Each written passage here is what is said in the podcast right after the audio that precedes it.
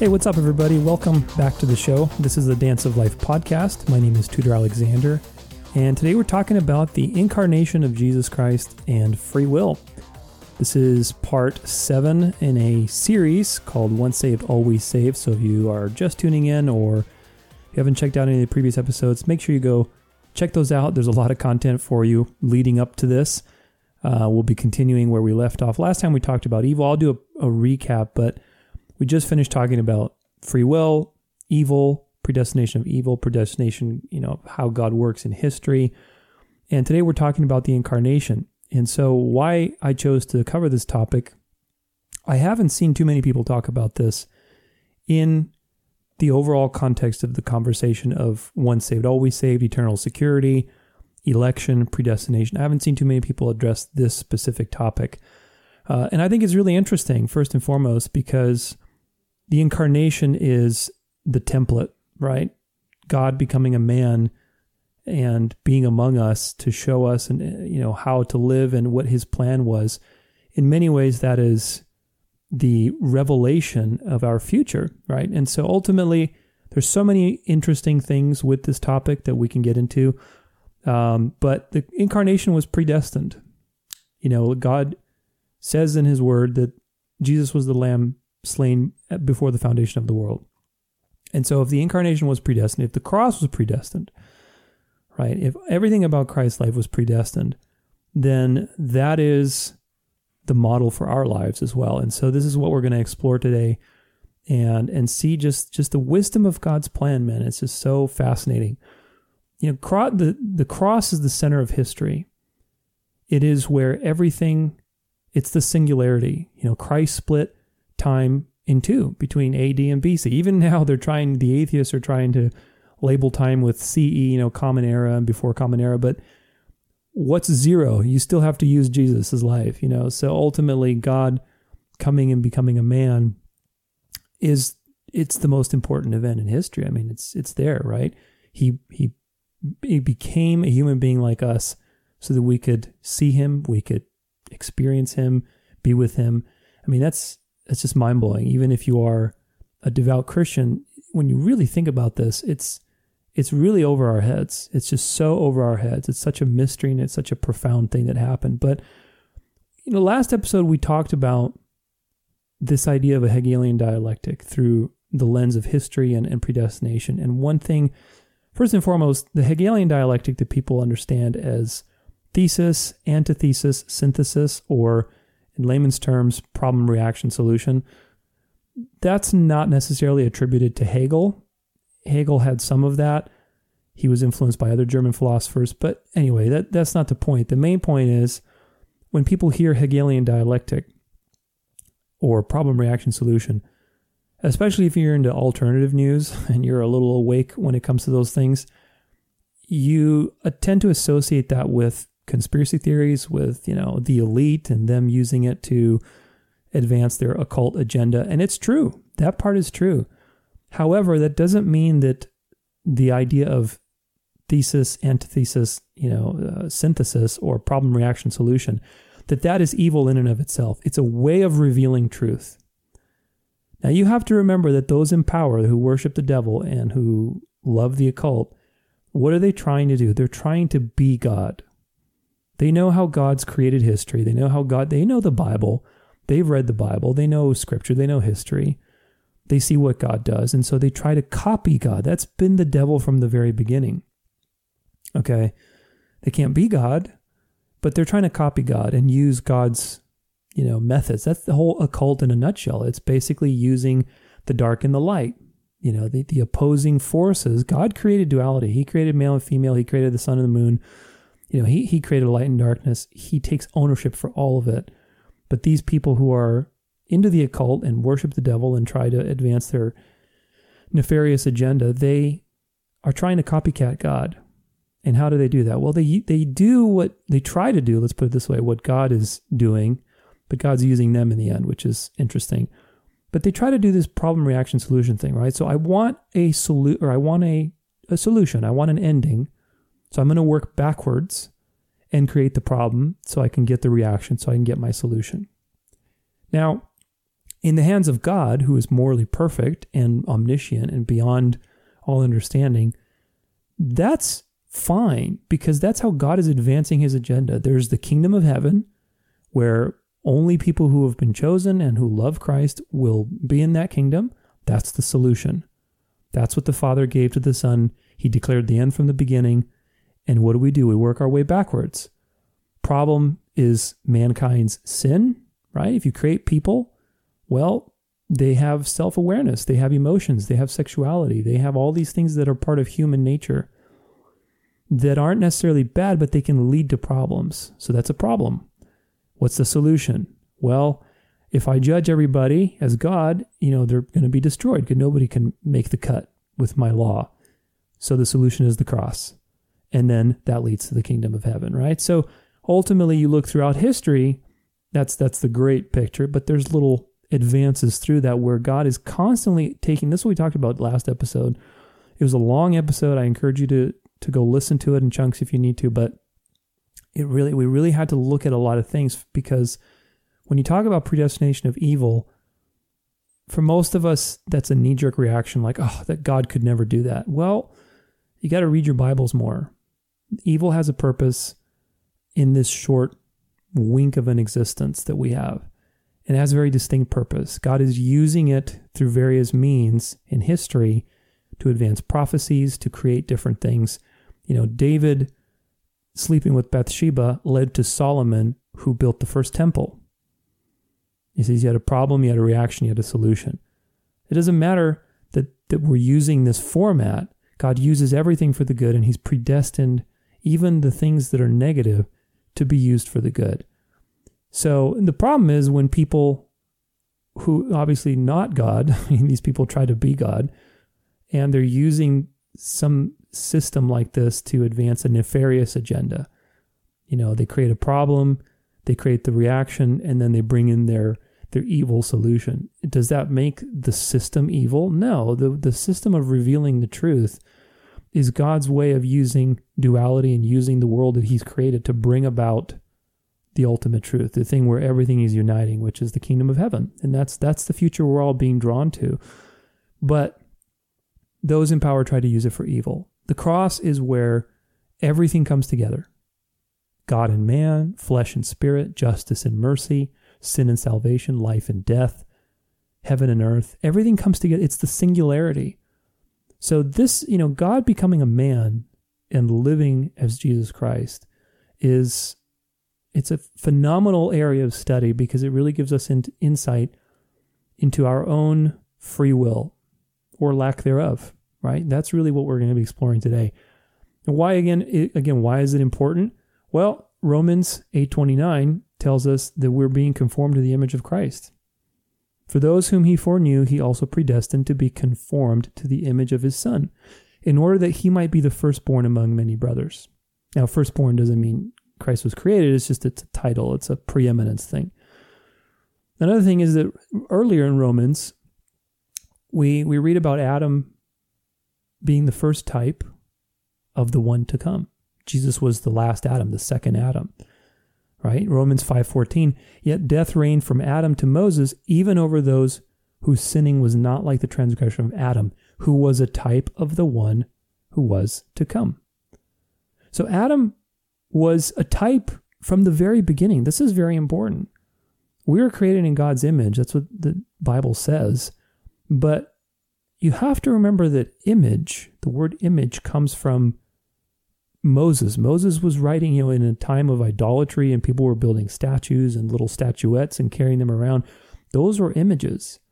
So, what does that actually mean that we were creating God's image? That means that we, from the very beginning, were meant to be temples. We, you know, the, the Middle East believed that, and this was true in other pagan cultures too, but that whole area, when you created an image, a statue, it wasn't just this inanimate object. They believed that the spirit of whatever deity, once you sacrifice to it and you, you know, do all these things, that the spirit would inhabit that statue and then it had like this supernatural power. And so that's the belief that's centered around images, right?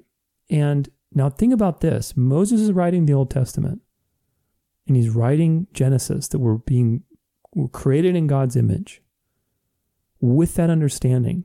So from the very beginning, we were meant to be vessels for the Spirit of God to enter and and to to be used, right? You know, throughout the Bible you have these metaphors of pots. Last time in the episodes before we talked about predestination, how you have so many you know, Isaiah, Romans, different examples of can the pot speak to the potter, you know, that kind of thing. But there's constant examples of people being compared to pots, which are vessels. Vessels are empty without water. Who gives the living water? Jesus does. And so there, there's a lot going on there about us being, you know, we're vessels. Not that we're unconscious, but we don't really have this life outside of the spirit. You know, once we die, we're dead. There's a whole study on on the afterlife and things like that because I don't believe in an immortal soul. I don't believe in an eternal torment.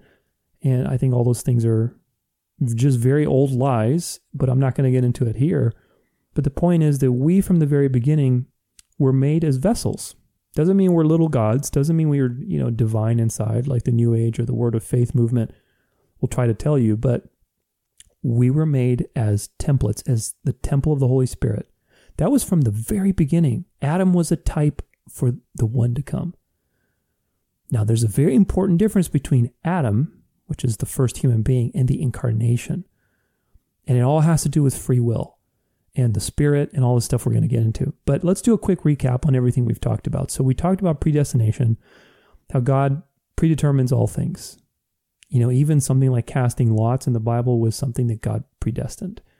And this is all from previous episodes. So if, if you haven't checked those out, please go listen to them. There's so much great content there, a lot of detail. I really want to give you as much information as possible because these things are not only interesting to me, but I think they're very debated and they lead to serious theological conclusions, right? That's really the ultimate thing.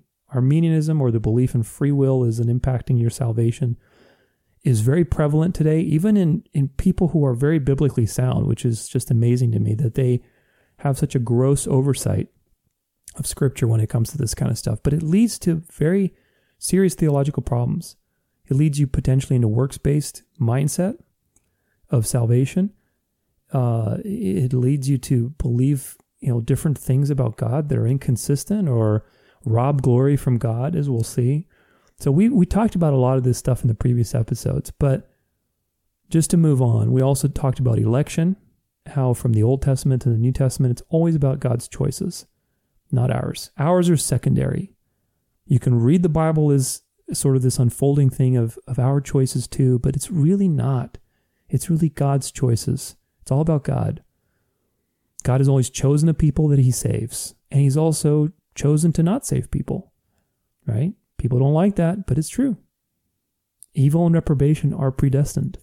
A reprobation is the opposite of elect, it's people who have been passed over. Evil is necessary, it has a purpose in our timeline. There's no such thing as meaningless evil. Nothing in the Bible that's evil has ever happened that's meaningless. It was always attributed to God in some way, in the sense that He had a purpose for it.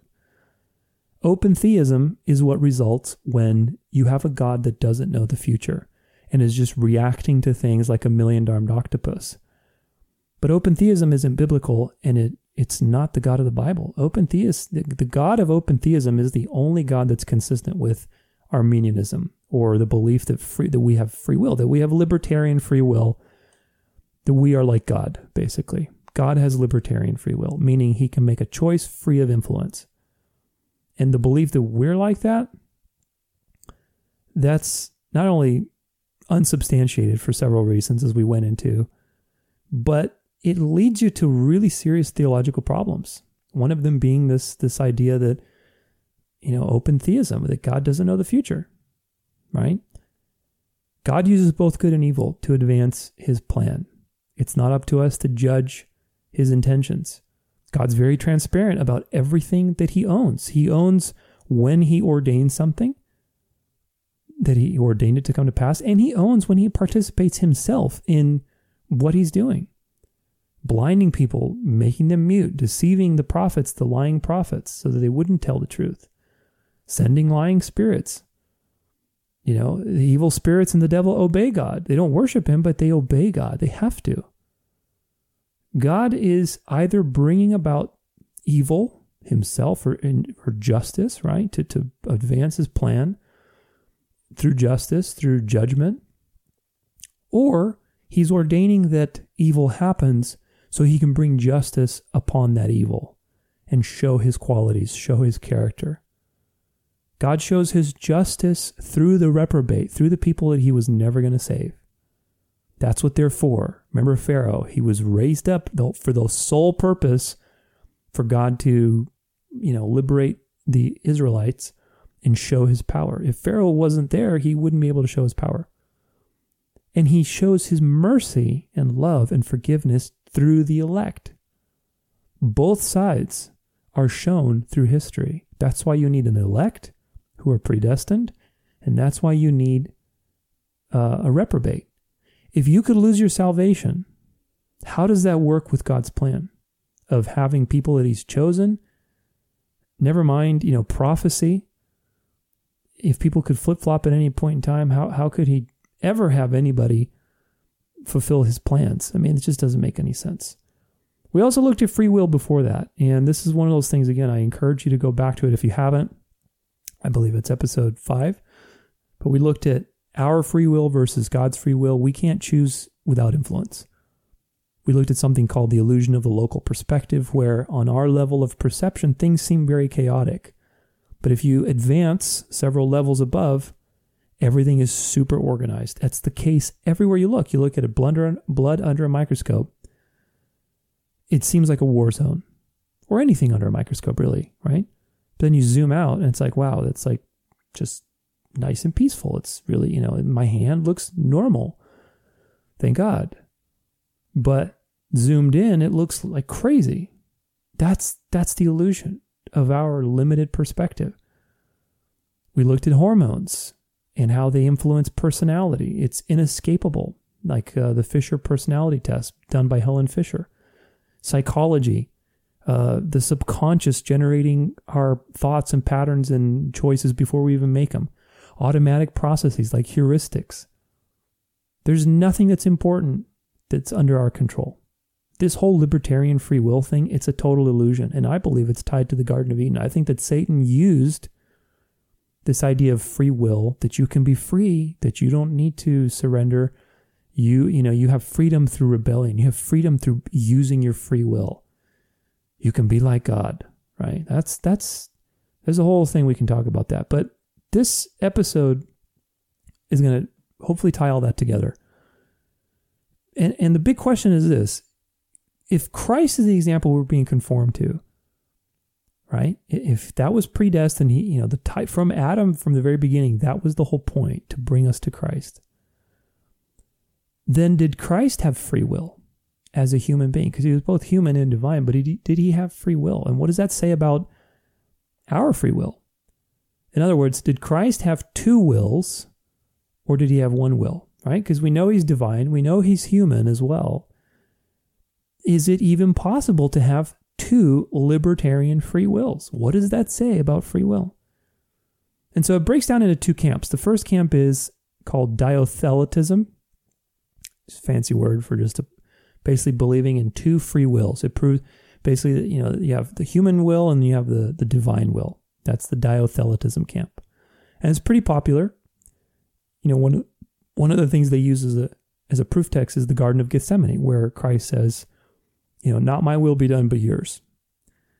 But a quick rebuttal to that, and you could probably already know what you know what stance I'm on, but a quick rebuttal is this: God experienced regret when he when he flooded the world, right? When it got to that point where he had to just delete everything. He was still omniscient. He knew it was going to happen, yet he still experienced regret. Jesus wept over Lazarus. He wept over Jerusalem. He had emotions. He was human. Did, was he omniscient in all those times? Of course he was omniscient. He knew everything. So, how do we balance that? Well, does that mean that he have two wills? No. God can have emotions. God can experience things even though he's predetermined them. He's still, when it was Jesus, He's living them out moment by moment. Even though he knew everything, he still experienced things. Right? And God's emotions are not like ours. He's he's much more complex. So it doesn't prove the Garden of Gethsemane does not prove that Jesus and we'll get more into this, but it doesn't prove that Jesus had two wills when he said, Not my will be done, but yours.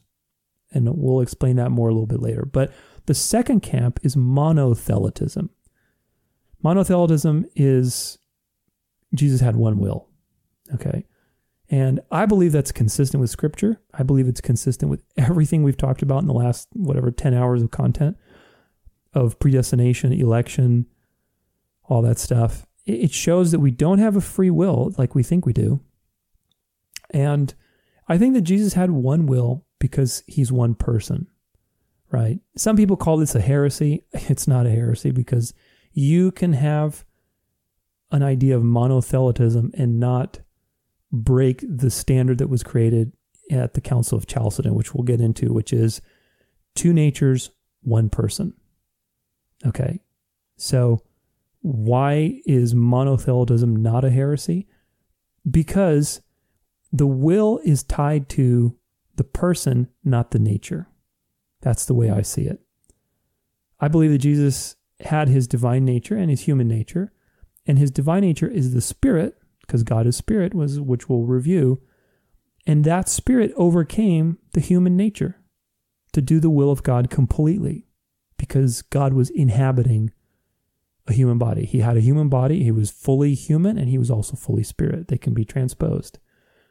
He had one will, though, because he's one person. He's not two persons, even though he had two natures. And so this is why it's still in alignment with the Council of Chalcedon, which we'll get into in just a little minute. But a couple disclaimers first.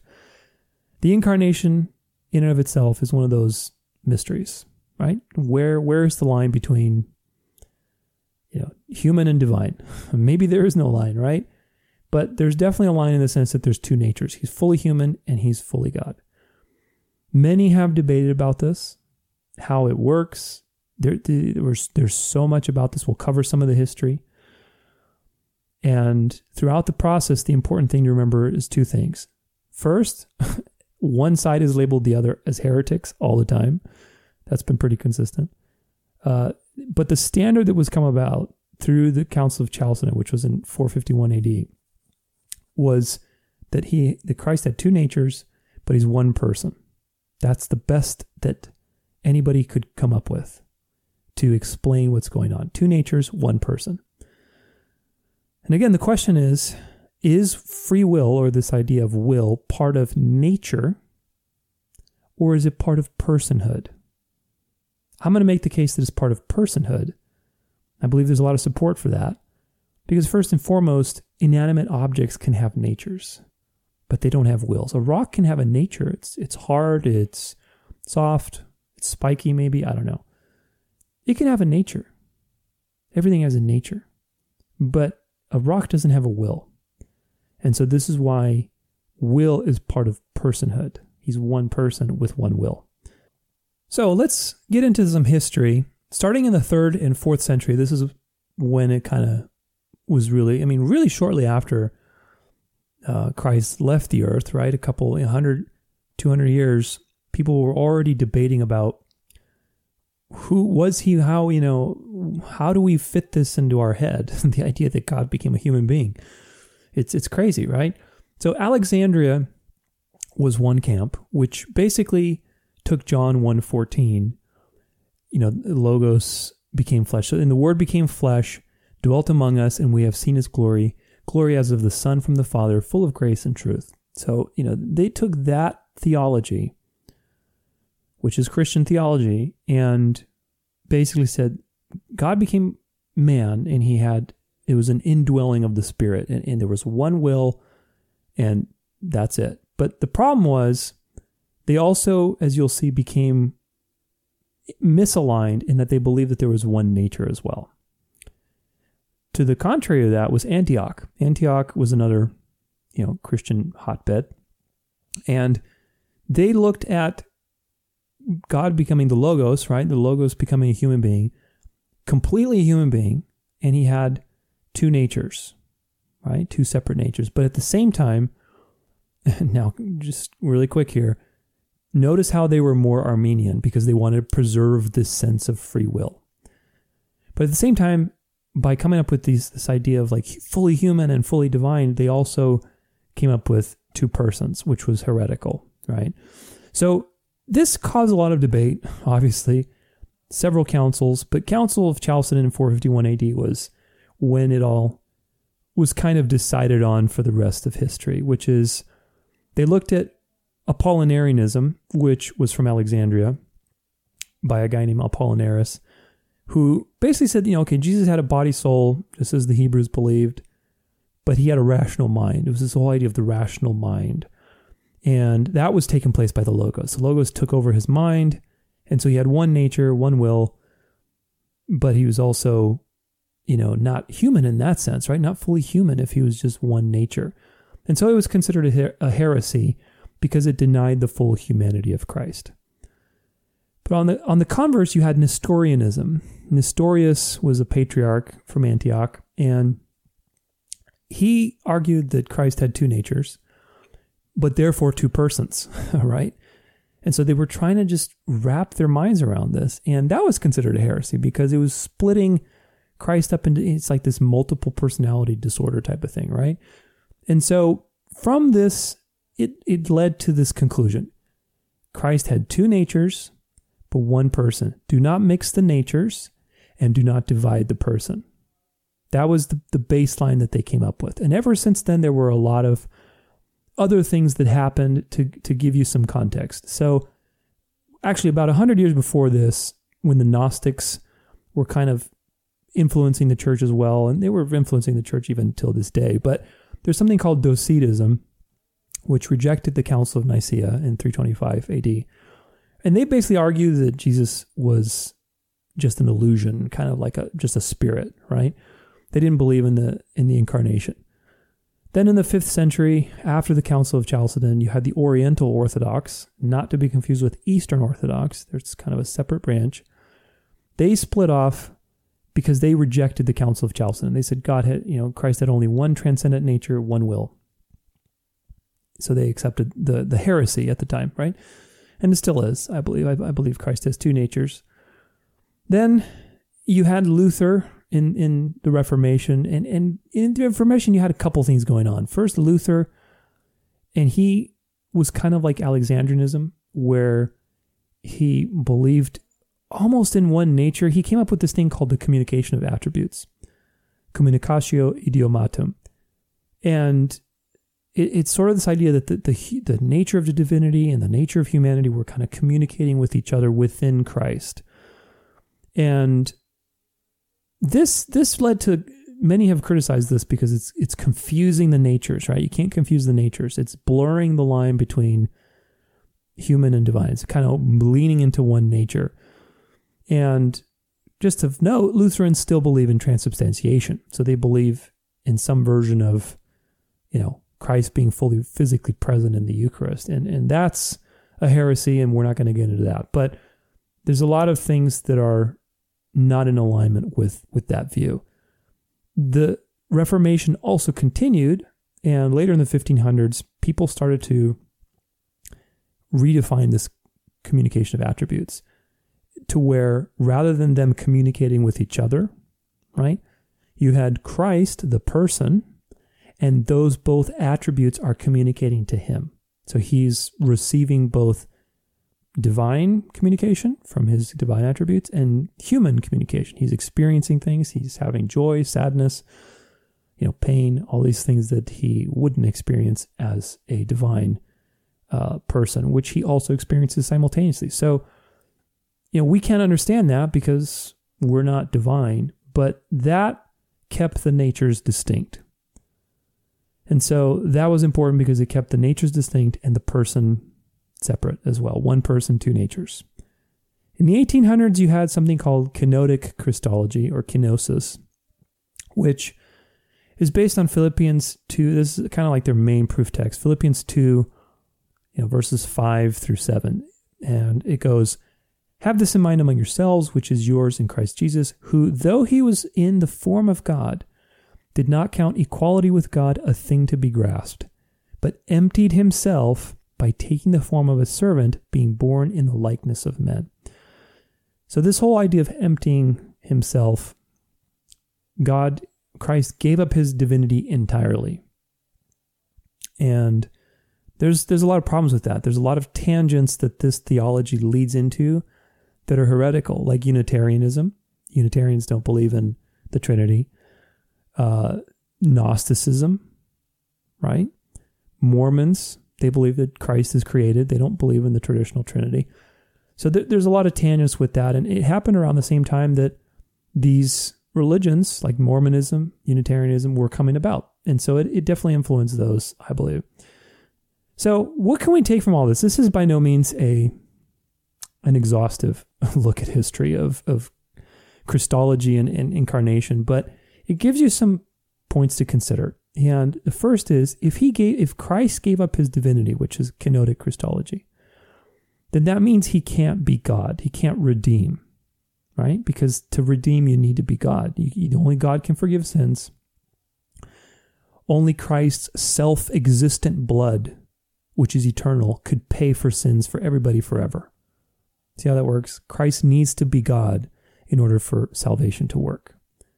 That's why Unitarians are wrong. That's why Mormons are wrong. That's why everybody who doesn't believe in the divinity of Christ as God, as the self existing God who existed before time, you don't have a view of salvation that's correct. Now, if he was an illusion, like the Gnostics believe in the Docetism before uh, the Council of Chalcedon, meaning again, he's not fully human, he can't take on sin. He can't take on sin. He can't relate to us. He can't redeem us. It's not the correct view of Christ. It makes, it doesn't give Christ that human, that relatable sense of God became one of us. He humbled himself and he died the death that we deserve if he's not human. And, you know, Muslims believe this too, I believe. They, they don't believe that Christ was crucified. They don't believe that he resurrected. He, you know, he was a spirit of some kind. I mean, these things these things are not unique to to Christianity. So you have to just be aware of these different beliefs so that certain things don't don't deceive you. If he had two persons, which was Nestorianism, then you have division and conflict within the person of Christ. How can we worship two people? Which Christ do you worship, the human or the divine one? If you're worshiping the divine one, then what about the human one? You see, it just it's just weird to think of two persons within Christ. That's why it's a heresy. What about the Trinity, right? You have three people, but then one of them is two people. That doesn't make any sense. That's not consistent with Scripture. But then if he had one nature, again, which is what the Oriental Orthodox believe, and I'm going to argue that the people who believe that uh, that he has one nature, that's also still a heresy, right? I mean, it's it's you're confusing and blending the natures. If he doesn't have a human nature, if he doesn't, if he has one nature, let's put it this way. Some of this stuff, you know, twist your tongue a little bit. If he has just one nature, he can't take on the sins. He was made sin. He emptied himself. Scripture is very clear. He became sin for us who, you know, he who knew no sin, right? In our place. And so he can't redeem if he has just one nature. He has to have both the human nature and the divine nature. So, how do we filter all this stuff? What's Orthodox Christianity? Well, Orthodox Christianity, first and all, is Christ was fully human and fully divine. That's the mystery of the incarnation. It's exploring how these two dance together that gives us great insight into Christ, into, into our own lives, into the nature of free will, which is what we're getting into today. If Christ is fully human, he can take our sins on and relate to us, become sin to be punished in our place. He's the propitiation for our sins. If he's fully divine, he can redeem us because he has self existent blood. He is the self existent God who is the source of life. He is life itself. So that sacrifice is forever. That's the whole point. And God is the only one with the power to forgive sins, and Jesus is God. So he needs to be both. Christ has two natures, but he's one person. So now the question goes back again once once we consider all this is did he have two wills or one? And a lot of people argue that he had two wills because they're trying to hang on to this libertarian free will. But will is not tied to his nature, it's tied to his person. Okay, if he has two wills, if we say that, what we're doing, and, and notice this because this is the Arminian error, this is the free will error, the open theist error. When you say that Christ had two wills, inadvertently you are equating human will and God's will as the same. Do you see what happens there? That, well, he had a, a human will and he had a, and a divine will, so they must be equally the same. Both, he had two libertarian free wills in that sense. Meaning he had a will that could choose without influence and he had a will that could choose without influence. That makes absolutely no sense because they're not sharing space. Our will does not share space with God, and I'll prove it to you. In the, in the last episode, or actually two episodes ago, we talked about how we don't make choices free of influence. It's impossible, literally impossible. We are predictable beings. Granted, we're very complex beings, but we're predictable.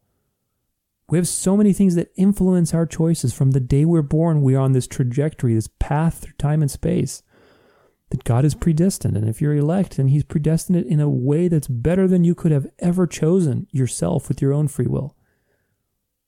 How could you choose if you ha- if we had libertarian free will? How could we possibly choose our way to success and back to God when we don't know everything? God knows everything and He's morally perfect, and He made the choices for you so that you would experience them.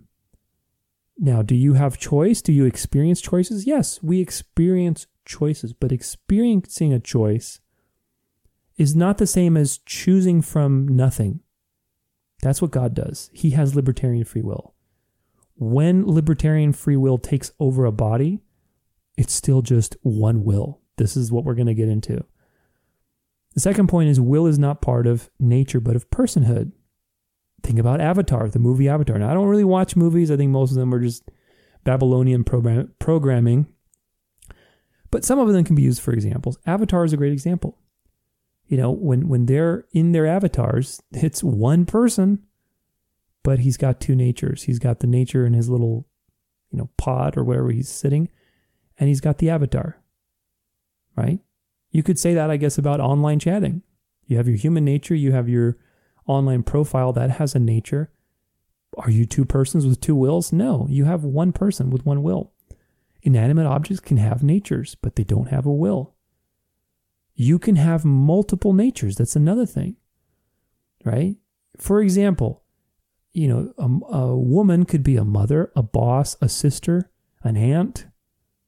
All, all four of those could be valid. Does that mean that she have four wills? that she has an aunt will and then, you know, a, a mom will and a boss will. No, that's not how we see. We have different desires, but we're one person with one will. And sometimes those things conflict, right? And they, they create conflict and we we have to decide, we have to aim our will one or the other. One way or the other. But it doesn't mean we have five wills. We have one will and competing desires. This is really important to remember you know, when you have split personality people who are genuinely like, you know, have serious mental problems, they have split personality disorder. In those cases, those people have different wills. Why? Because they have different persons. They have multiple persons.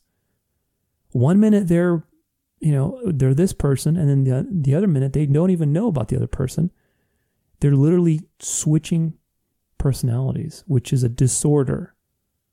And of course, they have more than one will, and that's why it's a disorder. So, here's a couple more uh, considerations for you.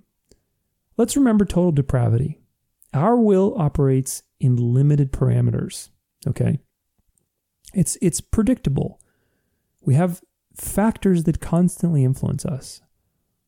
Another thing is we're made in the image of God. Remember that. We were made in the image. And image doesn't mean you know, like the way we think about it today. Remember who wrote the Bible? Moses wrote the Bible. Images to them had a specific connotation. From the very beginning, we were the whole plan was for God's Spirit to come into us and use us. Jesus was the example of that. Let's look at a couple verses. 1 Corinthians 6, verse 19. Or do you not know that your body is a temple of the Holy Spirit within you, whom you have from God? You are not your own. You were bought with a price. So glorify God in your body. Our bodies are temples of the Holy Spirit. The temple is nothing without the Spirit. It's a physical structure. Now we are living physical structures, but we don't have life eternal. We don't have awareness. We don't we can't make a different choice until the Spirit comes into that temple. That's the whole point. That was the point from the very beginning. God had to create a context for such a profound existence. And that's why we have history. That's why we have evil. That's why we have everything. Romans 8, verse 16. The Spirit Himself bears witness with our spirit that we are children of God. So the Spirit bears with our spirit. We have a, a body soul, right? Again, this is a different study with the afterlife and things like that. But the, the Hebrews believed in a body soul union, they didn't believe in an immortal soul after death. So when we get the Spirit, the Spirit Himself bears, it's with us. We have our own soul and our own spirit, but that's contingent. It is contingent upon God and a relationship with God. If we want to we want to live forever, then we need the Spirit of God in us. 1 Corinthians 12, verse 3. Therefore, I want you to understand that no one speaking in the Spirit of God ever says Jesus is accursed, and no one can say Jesus is Lord except in the Holy Spirit. So the Spirit is what's causing life, He's what's causing everything to happen. We are vessels. It doesn't mean we're inanimate, we're living vessels, but nonetheless, we are vessels. Without the Spirit, we're dead. The whole plan from the very beginning was for God to be all in all. 1 Corinthians 15, verse 28. When all things are subjected to him, then the Son himself will also be subjected to him who put all things in subjection under him, that God may be all in all. So, this is about the future kingdom, the, the final point where this is going. Remember, God declared the end from the beginning. He's he, what we're experiencing is time moving forward, but God's already planned it, and it's all He worked His way backwards to create reality. He declared the end from the beginning. What was the end? For God to be all in all as in Christ will be here on earth. God will be fully in him. He is God. He's going to rule the earth. We're all going to have the Holy Spirit. We're going to be conformed to the image of Christ. Christ. God will be all in all. He'll be in everything. The kingdom of heaven will be on earth. Right? That's what the Our Father, what we pray for all the time. Thy kingdom come, thy will be done. And so when we're born again, I want you to keep all this in mind because the conclusion I'm leading to is is I think very well supported by scripture. But when we're born again, we get a, a new will. We get the spirit. We get a whole we get the Holy Spirit. We get a new will. We get a new heart and new desires. We don't get a second will. This is very important. Why? Because we become a new person. We, we transform from the inside out. We're given a new heart. A new heart comes with a new will. It's not like we still have our old heart that has an old will, and then we have a new heart that has a new will, and then you have these two wills that are kind of battling against each other. That's not what's happening. Romans 6, verse 1 and 2. What shall we say then? Are we to continue in sin that grace may be abound? May abound? By no means. How can we who died to sin still live in it. Romans says it's the chapter is titled Dead to Sin, Alive to God. When and there's so many more verses about this, but when we're born again, there's two things that happen. We don't just we don't just get born again, we also die. Christ's death on the cross allowed us to die a spiritual death. You cannot be free of sin unless you die. That's the law. Christ's death allowed us to die spiritually so that we could be born again and transformed. Christ Christ's death is a template for us to be buried with him and to die with him. That's our old selves. our old selves that was total depra- totally depraved and unable to be free. Don't you get it? When we get that spirit, when we get the Holy Spirit and we're born again, we get a new will, we get a new heart, new desires. And we are remade. We're a new creation. But we're a, we're a creation that's truly free because you're free to follow the law of God, to love God with all your heart and to do things that you would have never done. That's true freedom. It's when the Spirit comes into your temple. Until then, your behavior is predictable because sin is predictable. All the flavors of sin is predictable. There's nothing new under the sun. Ecclesiastes. So when we're born again, we get a new will. We get one will. We have one will, but we get a new will. Why? Because the spirit is superseding the flesh. Galatians 5:17. Keep in step with the spirit. For the desires of the flesh are against the spirit, and the desires of the spirit are against the flesh. For these are opposed to each other to keep you from doing the things you want to do. The flesh has its desires, it generates a limited will that we have.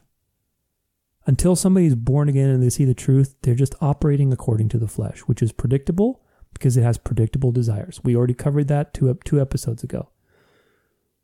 You really owe it to yourself to study these things because it gives you a, a true perspective of what's going on. When we receive the Holy Spirit, the Holy Spirit is God's Spirit. God is able to make choices free of influence and He's morally perfect. We, by extension, get access to that. Therefore, we become free when we receive the Holy Spirit. That's the whole point. We aren't free before that. That's why Christ says the truth will set you free. Of course it will. Truth is being in communion with God and getting His Spirit so that we have true freedom. Throughout the Bible, the, the, sal- the story of salvation has always been about freedom. We are free through God, not free in of ourselves. Satan's lie is that you don't need God to be free. That's why free will, this whole idea of libertarian free will, is a lie from the devil itself. It's Luciferian. The light bringer, the one who brings freedom and enlightenment through this grand illusion that you can create your reality. Do we have a will of our own? No. We have a new will that is God's will flowing through us. We become aware of God's will for our lives and we can interact with that. That's the mystery, right? That's the dance of life of once we get that will and we have access to it and we're born again, we truly want to, you know, serve God and love God and do godly things the process of sanctification, of being conformed to the image of Christ. That's the rest of our existence. It is becoming completely in union with God in our bodies while still preserving our individuality. That's the beauty of it. The Spirit is the reason for everything. He's, he's the reason for gifts. And I didn't have Bible verses for these, but they're all, you know, this is very scripturally supported. For the holy gifts, right? Different various talents, both Old Testament and New Testament supports being born again. New desires, getting discernment, working miracles, resurrection, healing, exorcism, revelations, prophecy, spiritual growth. That's all from the Spirit. John 4 24, God is Spirit, and those who worship Him must worship in spirit and in truth. So God is Spirit. Spirit is the only way that we can look at God and maintain his divine qualities, which is omnipotence, omnipresence, meaning he's everywhere, he's all powerful, omniscience, he knows everything. Also, the spirit can coexist and be overlapped in the physical. How do we know that? The spirits possess people in the Bible throughout the scriptures. The Spirit of God also entered into his elect and made them do his will. I'll give you a couple examples. And these are just a few, but there's so many. 1 Chronicles 21, verse 1. Then Satan stood against Israel and incited David to number Israel. This is famous account of David's census bringing pestilence. You know, God was wanting to judge Israel for, for various reasons, probably idolatry. And so he let Satan incite David. Did David have free will in this issue? Could David have avoided that with his free will? Was he even aware of that? No, he experienced it as a choice that he made. But in the background, Satan, who's also a spirit, incited him to do that. 1 Kings 22, verses 21 through 23. This is when God is enacting judgment by letting a spirit come uh, and deceive certain prophets. Then a spirit came forward and stood before the Lord, saying, I will entice him. I believe this is about Ahab. And the Lord said to him, By what means? And he said, I will go out and will be a lying spirit in the mouth of his prophets. And he said, You are to entice him, and you shall succeed. Go out and do so. And so this lying spirit went out and, and basically caused confusion in the mouth of his prophets. Did the prophets have free will? Did they have libertarian free will? No, the Spirit came into them because they're vessels and forced them to lie and to do these things so that God's judgment would be pronounced. Look at 1 Samuel 10, verses 9 through 10. When he, this is Samuel, turned his back to leave, uh, I'm sorry, this is Saul turning to leave Samuel. When Saul turned his back to leave Samuel, God gave him another heart. And all these signs came to pass that day. When they came to Gibeah, behold, a group of prophets met him, and the Spirit of God rushed upon him, and he prophesied among them. So, what happened here? The Spirit of God rushed upon Saul, and he prophesied. Did he have any choice in that matter? No, he did not.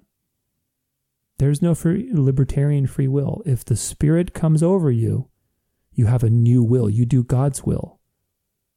This is important. These are glimpses of, shadows of, types of the ultimate reality, which is God being all in all. The Holy Spirit being in us and we doing God's will and enjoying it and wanting to do it because that's the way we were made to do it. We were made to be vessels. Look at 1 Samuel a little bit later, chapter 14, verse 20. Then Saul and all his people who were with him rallied and went into the battle. And behold, Every Philistine's sword was against his fellow, and there was very great confusion. So, this is actually one of many times this happens in the Old Testament, but God has given these people over to destruction. And what does he do? He causes confusion among them. There's so many times when large armies are against the Israelites, but then they end up fighting each other. I mean, they're totally gone mad. Why? Because God's Spirit has influenced them. They didn't have free will in the matter right? So maybe they had limited will that they were experiencing choices and doing things, but then the ultimate will is God's will. It's God's spirit. And if God's spirit overtakes you, you don't have free will anymore. It's not like you have your will and God's will and they're kind of 50 50 and they're sharing a space. That's not how it works. That's why the incarnation was just one will, not two. But look at Ezekiel, uh, ver- chapter 3, verse 24. But the Spirit entered into me and set me on my feet. And he spoke with me and said to me, Go, shut yourself within your house. The Spirit entered into me and set me on my feet. He was on the ground, he's on his face. He was afraid. The Spirit came into him and got him up. Did he have free will in the matter? No, he did not. Mark 9, verse 17 through 18. Jesus healing a boy with a demon. And someone from the crowd answered him, Teacher, I brought my son to you, for he has a spirit that makes him mute. And whenever it seizes him, it seizes him, it throws him down, and he foams and grinds his teeth and becomes rigid. So I asked your disciples to cast it out, and they were not able. What does the Spirit do? The Spirit makes him mute, so he has no way to refuse that. It seizes him and throws him down and he foams and grinds his teeth. And some of the other gospels say that he gets thrown in the fire, I believe, and you know, so the spirit's obviously trying to kill him. You know, another example I didn't put on here is um, the pigs. When Jesus exorcises and he heals another person with a demon, and the legion begs Jesus to throw them into uh, the, the horde of pigs, right? What do the pigs do? The pigs run off the cliff. Now, pigs are obviously lesser than human beings, so that's not maybe the best argument. But the point is, you can see a pattern, you can see a trend. You don't have free will, you have a limited will that's based on the desires that your flesh and your mind and your psyche and your hormones generate. And it's very convincing, but it's predictable. Then there's God's will, which is free of influence, which is being shared with us. And we get glimpses of what happens when spirits overtake bodies. You don't have a choice in the matter. You do what the Spirit wants.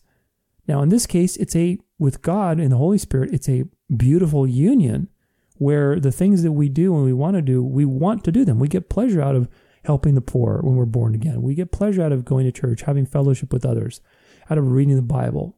That's why you have new desires because your heart has been replaced with a heart of flesh. And that comes with just one will. Your old will that was just based on, you know, the flesh and, and your hormones and your, you know, psyche and your trauma and your upbringing, that's been replaced with a truly free will the will of God and the will that wants to do good. So, another thing to consider, and so I've laid out all this stuff about the Spirit for a reason, because today there, there's a guy named Dr. William Lane Craig who's very popular, and he's come up with something called Neo Apollinarianism, where his idea is that the Logos, God, as Spirit, Jesus, the second person of the Trinity, was the subconscious but Jesus had a human mind, right? So he's he's wrestling with this and being the subconscious, you know, that way he he's still human, but then he's kind of getting you know these these cues from his subconscious and, and they're kind of separate but kind of not. I I don't find that his presentation is very convincing and I'll tell you why because ultimately if it's based on the subconscious and all these people even the old apollinarianism Apollinarianists who argued about the rational mind. The mind is contingent on the brain. When the brain dies, there's no more mind. This is the error that was made in Apollinarianism, besides the fact that he just had one nature. But they were just putting so much emphasis on the mind and, and the mind being sort of this consciousness and soul and the rational soul and the, the immortal soul. All that stuff was falling into place. But there is no immortal soul. We have a mind, obviously, we have consciousness, but once you die, that's it. There's no more consciousness.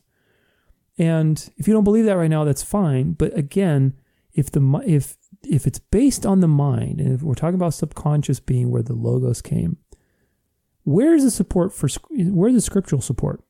I just covered all the support that God is spirit, that God enters the bodies of people or lets other spirits do that and controls them through spiritual means. It's never talking about the mind or the or the subconscious. And the mind is contingent on the brain. If the brain dies, once you die, there's no more logos. Is that right? No. So ultimately, I don't think Dr. William Lane Craig is correct. And, and those people who argue the logos is what came in as the mind. I think that it's about the spirit. I think that the logos, God is spirit, right? The Trinity is spirit, the Holy Spirit, God the Father, and, and the Logos is they're all spirit. But the Logos took on flesh. So what does that mean? Well, the Logos came into a human body from the very beginning. God, Jesus' body was fully human. He was a fully human being. He felt grief. He was tempted in the desert. He had anxiety in the Garden of Gethsemane. These were experiences. They weren't two wills wrestling with each other for the same space. God, Jesus had a fully human nature. When we are born again, we get one will, the will of God, that fights temptation. We're struggling with our old patterns, with our old sins, but we don't have two wills fighting against each other. It's very important to make a distinction between the will and desires. You have desires, but your will, when you're born again, and that's why, again, you can't lose your salvation, your will is to not sin. We don't enjoy sinning. We still do it, we wrestle with these things because we're human and our flesh is weak. We need that's why we need incorruptible bodies. That's why we need bodies that, that don't want to sin. That's why we will get bodies that are incorruptible. But until then, we're going to struggle with our sins. But that doesn't mean we have two wills. We have one will when we're born again. Right? And that's why you can't lose your salvation because you want to please God, on top of all the other things we talked about with eternal security. But this is a shadow being born again is really a shadow of the fulfillment in Christ, where God is all in all. Christ was God in the flesh, experiencing humanity, not God's will wrestling with, with a human will, and you know, there's these, you know, they're both wrestling like two sumo wrestlers, uh, you know, for the same space. And I'll prove it to you with some other things too. But first, consider predestination as it relates to Christ's ministry. Let's look at a couple verses for that. John 2, verse 1 through 4, the wedding at Cana. On the third day, there was a wedding at Cana in Galilee, and the mother of Jesus was there. I love this little moment. Jesus was also invited to the wedding with his disciples. When the wine ran out, the mother of Jesus said to him, They have no wine. And Jesus said to her, Woman, what does this have to do with me? My hour has not come yet, and my, my hour has not yet come. And this is, let's just take a moment to appreciate that even though Jesus was God in the flesh, he still had a mom. Moms will be moms no matter what. But, you know, this is, my hour has not yet come. What does that mean? That means he knew, okay, it's my ministry's not yet to start doing miracles and for people to start, you know, uh, doing that and recognizing me as such. So he's predestined. Why? Because he knows when his hour is going to come. John 13, verses 18 through 19. I am not speaking of all of you. I will know whom I have chosen. There's the election again. But the scripture will be fulfilled. He who ate my bread has lifted his heel against me. Now, he's quoting Psalm uh, 41, verse 9 there. We'll look at it. But I'm telling you this now before it takes place, that when it does take place, you may believe that I am he.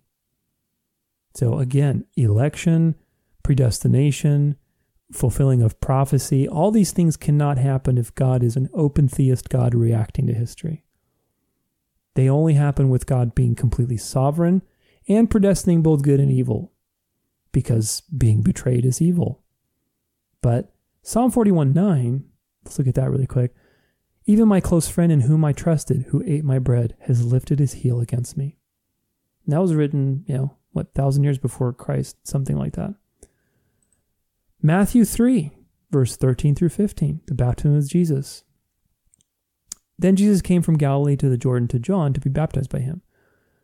John would have prevented him, saying, I need to be baptized by you, and do you come to me? But Jesus answered him, Let it be so now, for thus it is fitting for us to fulfill all righteousness. Then he consented. All the kings had to be anointed by a prophet. That was the prophecies, right? That was the way the things were going to go about. John the Baptist was the last kind of prophet, the one, the Elijah, coming in the spirit of Elijah, the one that was making the way straight for the Messiah, and he's anointing the Messiah. That was predetermined. It was predestined. It wasn't just like, you know what, I feel like having John anoint me today. No, that was predestined. And what happened at the baptism of Jesus? Well, the Trinity revealed itself. Okay? You had the Father, the Son, and the Holy Spirit all in one spot, which is pretty crazy to think about. Matthew 4, verse 18 through 20. Jesus calls the first disciples. While walking by the Sea of Galilee, he saw two brothers, Simon, who is called Peter, and Andrew, his brother, casting a net into the sea, for they were fishermen. And he said to them, Follow me, and I will make you fishers of men. Immediately they left their nets and followed him. Do you think they had a choice? I've mentioned this several times, but do you think they have the choice? No, they didn't. Christ wasn't saying, Gosh, I hope you follow me, please you know, I, am going to make you fishers of men. It's going to be really cool and exciting. No, he was speaking the future. He was creating reality with his words. The same God that created the world with his words, when he speaks like this, he's speaking and creating. You know, that's what that's the lie of the new age law of attraction. They're trying to make you think that you are like this that when you say, Follow me and I will make you fishers of men, people will immediately drop and, and come follow you. No, that's God. That's that's Christ that was doing that. But that's predestination. They didn't have a choice. That's election. God chose for them. And thank God that He did. John 6, verse 64 through 66. But there are some of you who do not believe, for Jesus knew from the beginning who those who were who did not believe and who it was who would betray him. He knew. Omniscience and predestination go hand in hand. If you don't believe in predestination, then you cannot believe in a God that's that's omniscient. And therefore you don't believe in the God of the Bible. And he said, This is why I told you that no one come to, can come to me unless it is granted to him by the Father. So, this is the whole thing about eat my flesh, drink my blood. Some people left. They were, you know, they didn't get it. But that the whole point was to show why did God predestine that? He predestined people who wouldn't get it. He blinded their eyes. Why? Because he was to teach a point that nobody who comes to me comes of their own will. They come because the Father draws them. And I've chosen to bring them. And I also know who's not going to come and believe. That's predestination and election and reprobation. Matthew 16, verses 13 through 17. Peter confesses Jesus is the Christ. Now, when Jesus came into the district of Caesarea Philippi, he asked the disciples, Who do the people say the Son of Man is? And they said, Some say John the Baptist, others say Elijah, and others Jeremiah or one of the prophets. He said to them, But who do you say that I am? Simon Peter replied, You are the Christ, the Son of the living God. And Jesus answered him, Blessed are you, Simon Barjona, for flesh and blood has not revealed this to you, but my Father who is in heaven. So important. So many things going on in here. It's so rich, man. Every I swear, every every scripture is so rich in, in so many things. First off, do you think that Jesus, being omniscient, knew what they were going to say? Like, why would he ask, Who do people say that the Son of Man is? Do you think he didn't know? Like he's like, man, I really wonder what people are talking about me. Do you think he didn't know? No, of course not. If he knows everything. But so, so then why would he ask? Again, it's to show a precedent, to create a precedent. Because when you ask, problem, the apostles respond, reaction. That creates a precedent, solution. God is using history to show who he is. And this whole thing led to Simon revealing that he believes Jesus is the Christ, which shows all the other apostles and us and everybody else in history why that happened. Because the Father revealed it. You cannot come to me unless the Father is in you and, and you know, sends his spirit in you and, and reveals that to you. You can't see the truth. You can't make a different choice unless I intervene. That's the whole point of this story. It's not this random dialogue of people, you know, Jesus being uncertain of what people are are taught. I mean, you could read this as an open theist, and, and Jesus is like really genuinely not sure what people are talking about him. And then he's also not sure, well, what do you say? Like, are you guys like, do you believe that I'm God? Like, what do you guys think I am? he's like uncertain. And then, you know, Peter confesses the Christ, and then Jesus says, Wow, you know, that, that must have been God who showed you that, I guess. That's not the way to read this. The way to read this is from God being an omniscient, self existing being that reveals truth through dialogues and through, through, through setting things up masterfully, where the apostles were still themselves, they still retained their individuality, but yet they played into God's plan perfectly and and revealed the truth of of what's being revealed here. That that the Father reveals the truth, not your own flesh and its own desires. That's the whole point. You don't have free will. And remember, the last thing I'll mention is remember Jesus fulfilled over 300 prophecies. Now it depends who you ask, you know, but some most people say over 300. Now the question is, how could that be possible if if, he if his life to the very you know minute wasn't predestined? How could he fulfill so many prophecies? That sh- that proves to you that his life was predestined. And if his life is the one that we're being conformed to, do we have libertarian free will? The answer is, of course, no, we don't. Because we're being conformed to the image of Christ whose life was predestined. Now, the challenge comes up of Gethsemane, and where he says, Not my will, but yours be done. So, what are we to make of that? Is, is, is there, are there two wills going on there? Is Christ admitting that he has like a human will and there's this divine will? How do we read that? And first and foremost, Hebrews 12 2, I want to remind you that we have to look to Jesus, the founder and perfecter of our faith, who for the joy that was set before him endured the cross, despising the shame, and is seated at the right hand of the throne of God. It was a joy for him. the cross, you know, getting nailed to the cross wasn't a joy. It was the joy of inheriting the kingdom that his father had chosen for him as a gift and inheriting a people that his father had chose for him. Remember, it's all about the father and the son. The joy of receiving that gift and pleasing the father, glorifying the father. The joy of having a people. That's a great joy. And so that joy was was very much present in his life from the very beginning. He was the lamb slain from the foundation of the world. He knew his future. So with that context, is it really would it be a true interpretation to read Gethsemane as like he's uncertain about doing this or he has a separate will? How do we read this? This moment of, of humanity, this, home, this moment of weakness, right? Where, where Christ is showing his humanity. So, first, again, we have to remember all these predestination things. The answer is that was this suddenly a different moment? No. This was also predestined to, to prove a point, to show a precedent. Christ's will is the Father's will.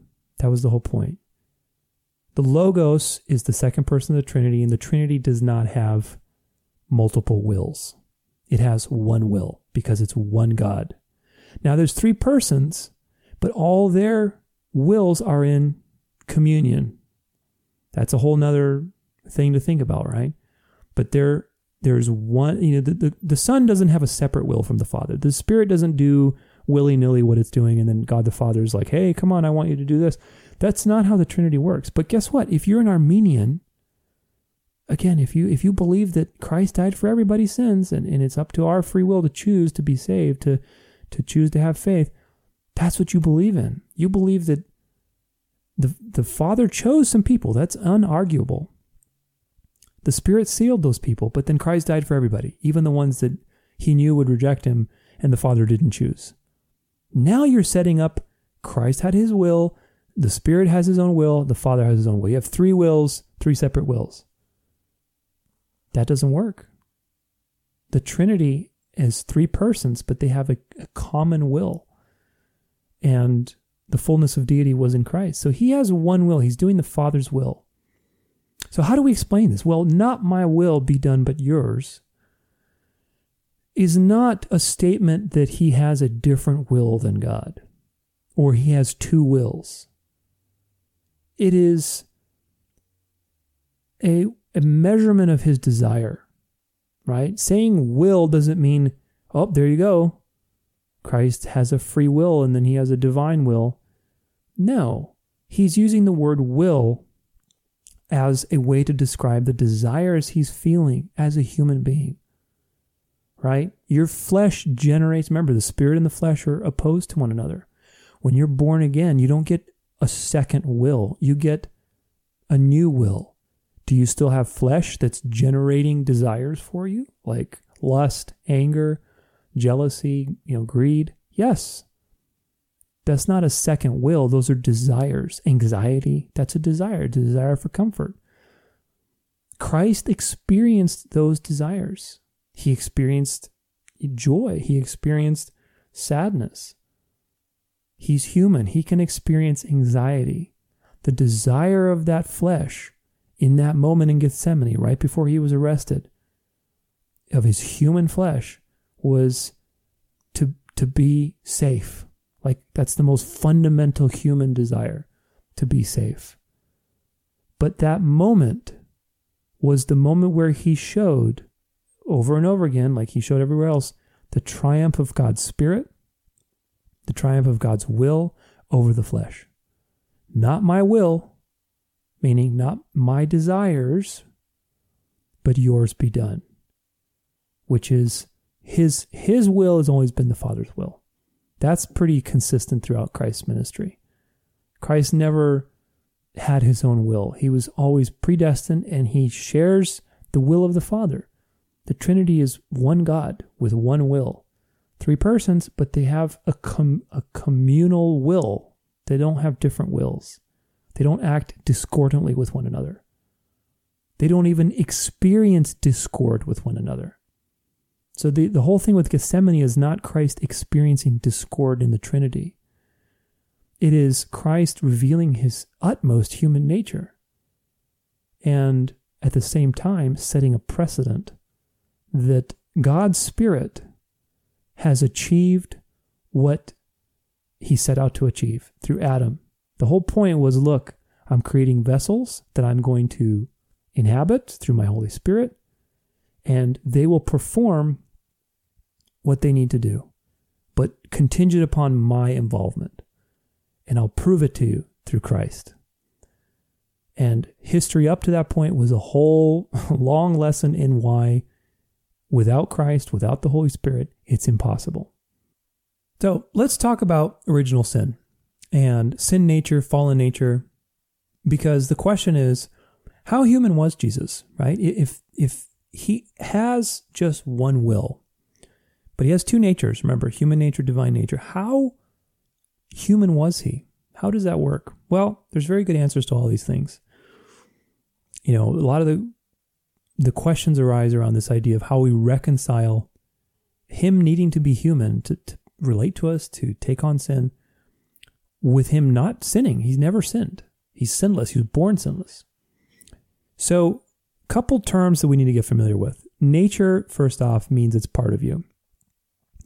Christ can't have a sin nature because Christ had no sin.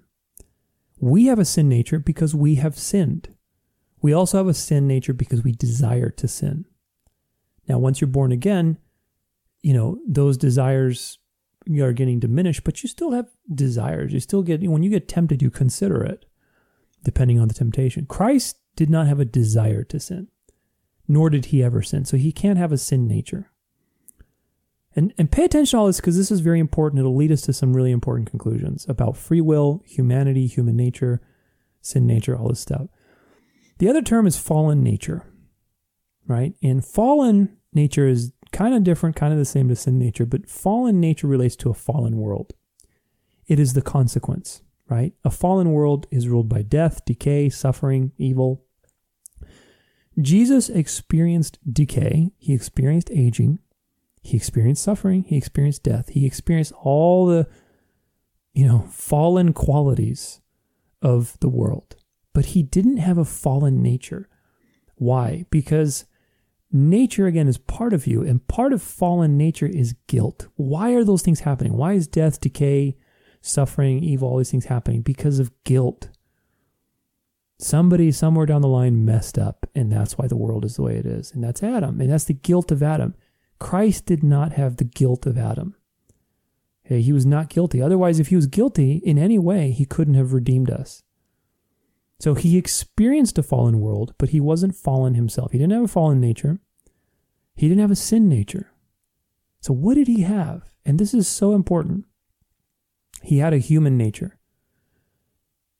Now, we're going to get into this about what a human nature is, but some argue that Adam didn't have a eh, so there's the sin nature, right? that, that happened after the fall. We're all born into a sin nature. Adam, before the fall, didn't have a sin nature, and so he made a free choice. We had we had free will basically before the fall, right? And that's you know then after the fall, everybody's kind of. I think this is the common view of total depravity. I disagree with this because I'm a little more extreme, I guess, but I think it's the truth. Ultimately, we don't have free will even as a part of our default human nature because it was never that intention. And I believe there's great biblical support for that. First off, Eve was tempted by a snake. He played to all her desires desires of the eyes, the pride of life, desires of the flesh, all those things we talked about in the last episode. Did Eve have a choice? No. Eve was influenced. Eve did not make a choice free of influence. She was constantly influenced. She was probably insecure that she was the newer creation and she was kind of the new kid on the block, wasn't as authoritative as Adam. Maybe that's what she felt. She wanted to be important. Satan attacked Eve for a very good reason. He attacked Eve first because she was newer. She was a little more ignorant. Doesn't mean she's less any less of a human being, but she was newer on the scene. Right? And so Satan took advantage of her innocence. And influenced her based on the things that he knew were her desires. Satan plays to the ego, to the ego of pride, the desires of the flesh, the desires of the mind, all those human desires that God created, which we'll get into, that are, that are good, that are part of human nature. Satan influenced those desires. There was no way that Eve could have made a different choice. And that's the whole point. You know, today, women's empowerment, this whole thing about feminism and, and women's empowerment, it's a load of nonsense. And before you crucify me on that, first off, women are already equal to men. God created it that way. Women and men are equal. And the standard for a relationship is marriage in the Christian life. And that's higher than anything that modern culture will hold your intimacy and your relationships to. Because you also have a third person in that relationship, which is Christ. And that's your anchor. So this whole thing about women's empowerment, it's all about to destabilize the family unit. I, I could go on about this, but the point is what's happening today is what's been happening since the beginning of time with the snake in the Garden of Eden. It's all about use your free will and be go out there and work and pay taxes and do all the things that men do and you know challenge men on everything. And you don't need to be married. You can just you know do whatever you want. All these things are appeals. Look at the abortion issue. I mean my gosh not to open another can of worms but it's all about free will. Reproductive rights. It's your right for reproduction. Healthcare rights. It's about you're it's this humanistic free will philosophy that they're using to justify murder and completely invert the natural order of things. It's it's live from the Garden of Eden. And who's it targeting? Women. Because once you get the woman, you'll get the man to, to get on board. You destabilize the whole family union. So but did Adam have a free choice in, in the matter? No, he didn't. He was tempted by his wife. You kidding me? His wife was, you know, he's in love with her and, you know, she has sexual power over him. So, of course, she's going to sway him. He wants to please her. He wants to do good and be accepted and all that stuff. And so he was very influenced by his wife. They had no ability to make a different choice. This is the point. Eden was not about showing that man has free will and then he used his free will to damn himself. No, it's not. No. Free Eden, Eden was a control free experiment. All the independent variables were taken out, which is brilliant. It's the most brilliant thing you could think of. To prove that God needed it to make a legal case for the cross and therefore the giving of the Holy Spirit freely, which is what the whole plan was about God being all in all. The whole point was to create a legal precedent for God inhabiting the temple that He created. God's not just going to take it over without context. He's going to take it over with large swaths of context. And Eden was the first step of that, showing that without him doing that, was, was Adam and Eve born again? No. Was the spirit in them? No. They were just purely, they were body souls, but they were flesh. They were in the flesh. They had no trauma. They had no, you know, wars. They had nothing. And even with that, human nature, with the things that it was created self awareness, desires, sexuality, hormones, emotions.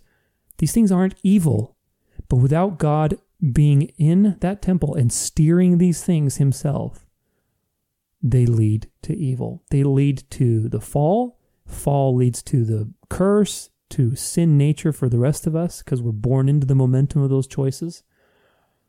And that's what happened. Adam and Eve had a human nature. Human nature is not bad, it has certain qualities. Christ had a human nature. The difference between Christ and Adam is that Christ was fully God. Obviously, the, the Spirit was fully in that body and was able to subdue it perfectly from the very beginning. He was sinless. And the difference between Adam was Adam was just the body, the body soul, but he was just the flesh and the flesh cannot do anything, even when presented with completely perfect, pristine circumstances. These things that I just listed off, like self awareness, hormones, emotions, sexuality, all this stuff, it's not, they're not evil things. They're part of human nature. But a couple examples. Okay, if I have a knife that's really sharp, I if you don't have a, a pro wielding that knife, you can really injure yourself. A bicycle is the same thing. A bike can be made very well, but if nobody's riding it, it's just going to fall over. Right? It has to be ridden to be to move around and to stand up and to be used. We are no different. Now we have a sense of self. We have this sense of autonomy. But I submit to you, based on many things we've covered, that that sense is not what it actually. It's an illusion. We still have individuality, but we're not completely free. And that's the illusion that we played into with Satan. And it's the illusion that drives the whole world today. You're free. You can be like God. Well, you can't unless you're born again. Then you will be like God, but be like God by being conformed to Christ. That's the whole point. See how that works? Christ took on human nature, which was the original template before the before the fall, before sin nature. He didn't have a sin nature. He didn't have a fallen nature. He's not guilty. He had a human nature with the things that are good that God created self awareness, intelligence, creativity, emotions, thoughts, desires, sexuality, hormones, all these things that God created for His glory. But because the Spirit was fully in, the Spirit of God was fully in that body of Jesus Christ, and He is God. And He they're together, human nature, divine nature. The Spirit was able to bring into submission the, the flesh in its entirety and to use the vessel that God created to demonstrate his purposes and his glory the way it was meant to be. That's why we're being conformed to the image of Christ, so that God may be all in all. So that Adam, who was a type for the one to come, right, we will be transformed. We are types. We're, we're images. We're living images so that the Spirit can come inside, the Holy Spirit. Hebrews 2 verse 17. Therefore he had to be made like this, made like his brothers in every aspect, so that he might become a merciful and faithful high priest in the service of God to make propitiations for the sins of the people. In every aspect, in every respect, he had to be made human, like Adam. So, how was he made human? Well, he didn't have a sin nature. He couldn't have had a fallen nature because he's not guilty. He had a human nature. What is human nature? We just talked about it. It comes with certain characteristics and qualities. But those qualities are contingent upon being used by the Spirit, just like a bike functioning properly is contingent upon somebody riding it. Just like a sharp knife is contingent upon some, like a professional chef, using it so that it does its job correctly. It's the same thing. Sin nature and fallen nature are not essential to humanity. Human nature is, and Christ had a human nature. Hebrews 4:15. Jesus is the great high priest for we do not have a high priest who is unable to sympathize with our weaknesses, but one who in every respect has been tempted as we are, yet without sin. How does that work? Well, Christ was tempted, but he didn't desire to sin. He didn't consider it like we do. We consider it, we desire, we play it out in our minds. We have, you know, we've been sinning from the beginning, right? So we have memory that comes up and, and wants to be satisfied. That's our sin nature. But God, but Jesus never had a sin nature. So even though the devil tempted him, he never considered it. He never, you know, thought, oh gosh, man, I wonder what that would be like. He didn't have those kind of experiences. He can't be tempted. But he did experience those things. And now, how does that actually play out? Who knows? That's the mystery of the incarnation But he was the he was the logos the spirit of god himself was in a body so what's the point of all this where where do we go with all this well adam and eve did not make a free choice that's the first thing human nature even when you take out sin nature and fallen nature human nature in and of itself is not free okay adam and eve do not have a free will they have a limited will that is still subject to influences influences of internal influences like hormones, sexuality, you know, all those things are influencing you. And external influences like the snake who knows all those things about you and he can play to to your desires. Christ was the example that God can use his spirit through his creation perfectly. Christ is God proving his point. The whole point of having one will is to show that God's will is superior to man's will, which is the lie from the Garden of Eden. We'll get into this in a minute, but we receive the Holy Spirit because of uh, Christ's death on the cross and we can be born again. That was the whole legal precedent. A new heart is a new will. There's no second will that you get when you're born again because you get new desires. You still have old ones that are conflicting, old desires. It's like memory, but it's not a second will. You don't have multiple personalities. And Christ was the model for this. His heart was perfect. So he didn't have two wills, he had one will.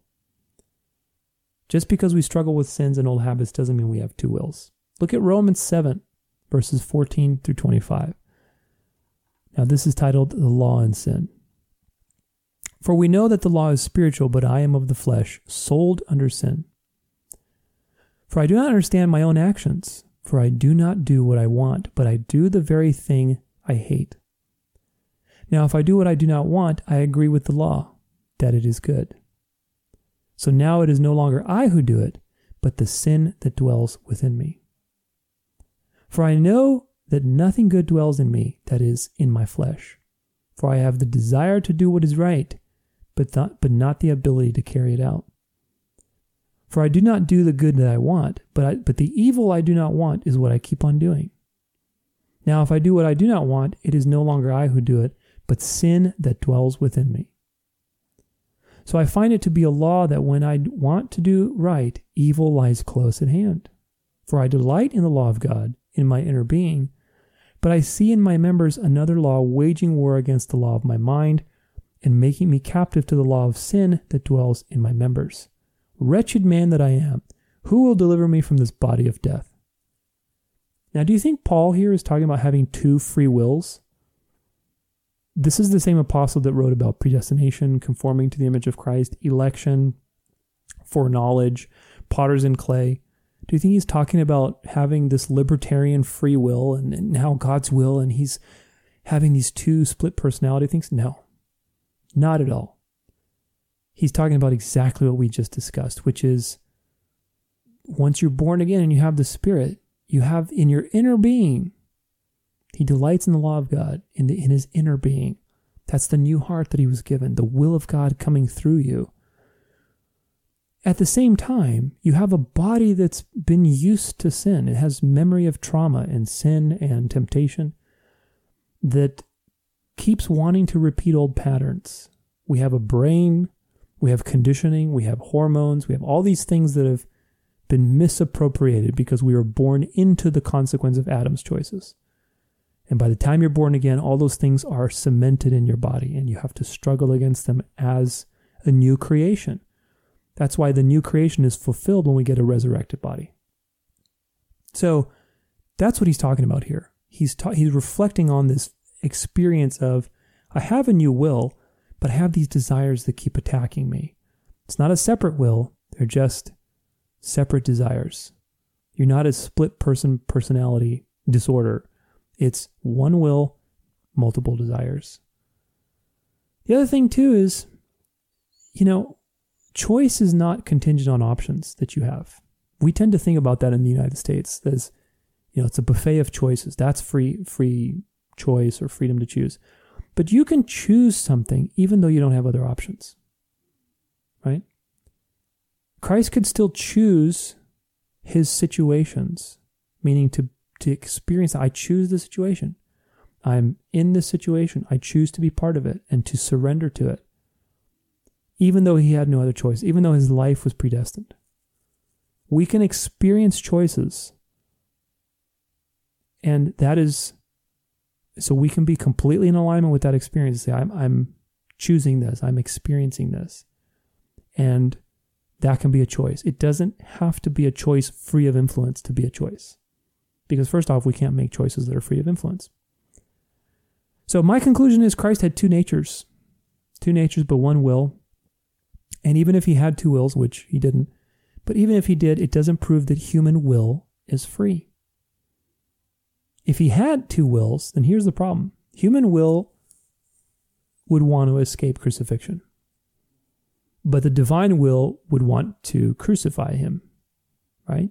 So, do you have this warring wills of throughout the entire time that he was alive, where the divine will he knew what he was going to do, right? From the beginning. But then the human will is like, no, I don't want to. And he's every every waking moment of Christ's life is a constant conflict. Does that sound like Christ? No. Christ is the source of peace. Why? Because his will, which is one, has subjugated the flesh. And may, and he's the master over everything. Otherwise, if you have this libertarian free will and it's warring against the divine will, and there's this there's this tension in the person of Christ, which is unfounded. Will is tied to person; it's not tied to nature. God was in Christ from birth. Right? Christ is God. Luke 1 34 through 35. And Mary said to the angel, How will this be since I am a virgin? And the angel answered her, The Holy Spirit will come upon you, and the power of the Most High will overshadow you. And therefore the child to be born will be called Holy, the Son of God. Now, pay attention to this really quick. This is what happened to Jesus. The Spirit and was in him from conception. Okay. What Orthodox and Catholic, Eastern Orthodox and Catholics believe in with this whole infant baptism thing is that the Holy Spirit enters in you as soon as you're baptized as an infant. That's a heresy. That, that makes absolutely no sense. And the, I'll give you simple proof.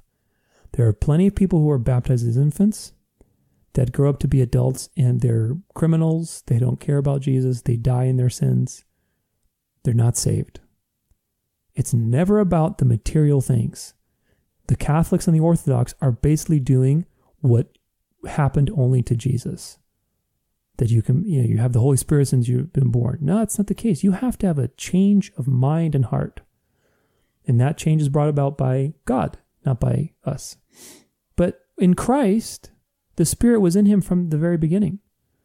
Okay, so his flesh was not only, he wasn't he immaculately conceived, right? He's conceived by the Holy Spirit, he didn't have a fallen nature.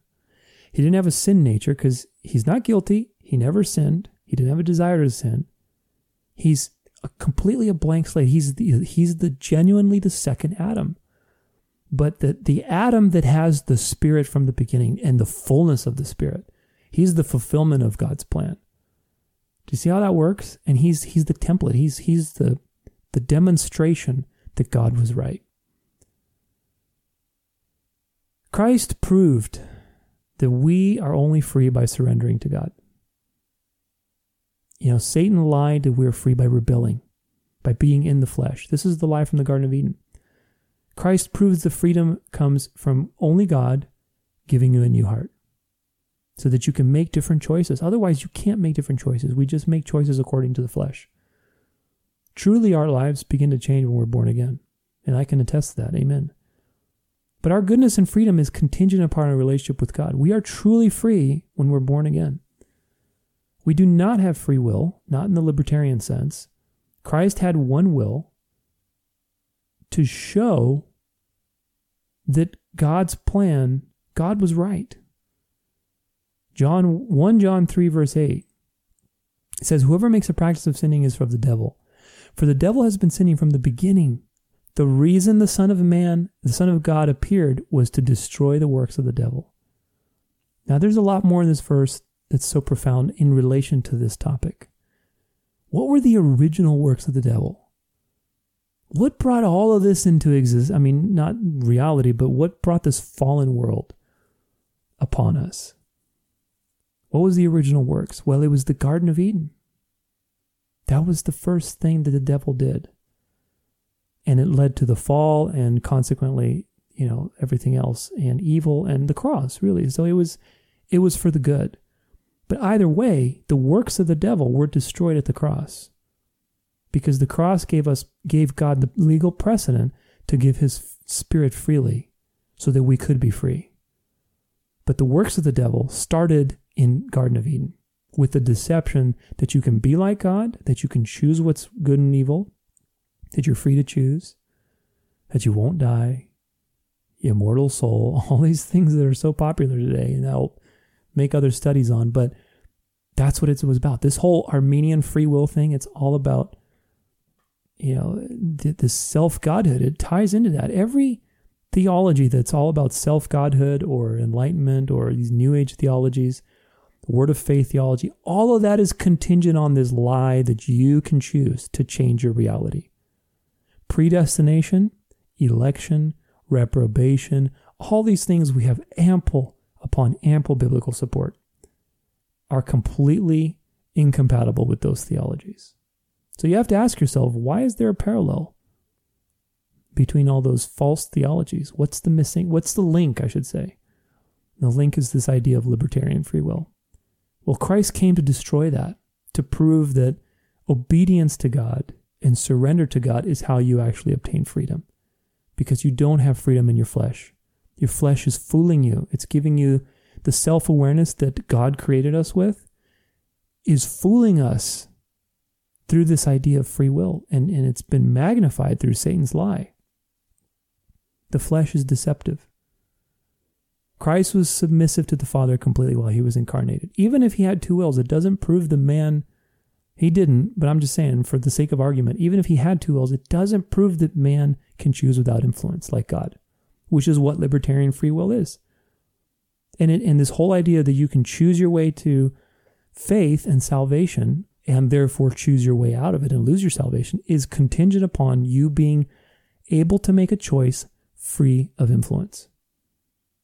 If somebody can prove to me that you can make choices free of influence, free of the influence of your hormones, of your past, of your genetics, of the people around you, of the thoughts in your head, of whether you ate something that day or not, and a thousand other things. If you can prove to me that we can make choices free of, of influence, then I'll concede. But until then, it's a lie, and it's a lie from the pit of hell.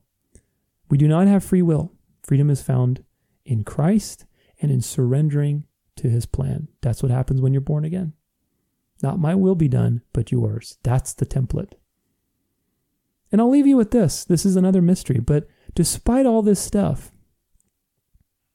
God still wants us to participate and actively engage this life and this reality. He's given us a sense of self. He gave Adam a name. He gave Eve a name. He gave them individuality. He wants us to be participants. Philippians 2 12 and 13. Therefore, my beloved, as you have always obeyed, so now, only as in my presence, but much more in my absence, work out your own salvation with fear and trembling.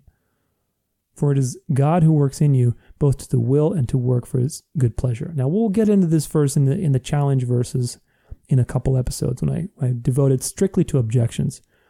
This is not saying you got to work for your salvation, but the point is work out your salvation, meaning here's your salvation, go for it. Like be a participant in this thing called life. 2 Timothy 4 7 through 8. I have fought the good fight. I have finished the race. I have kept the faith. Henceforth there is laid up for me the crown of righteousness, which the Lord, the righteous judge, will award to me on that day, and not only to me, but also to all who have loved his appearing. So we got to fight the good fight. We're going to get rewarded for our lives here. Revelations 3, verse 19. Those whom I love, I reprove and I discipline. So be zealous and repent. Go, be zealous. Don't just repent, but do it zealously. That reminds me of Luke 13, verse 24. Strive to enter through the narrow door, for many, I tell you, will seek to enter and will not be able. Strive. Make effort. So, do these things mean that we have free will and that we have to work for our salvation? We can lose our salvation? No, they don't.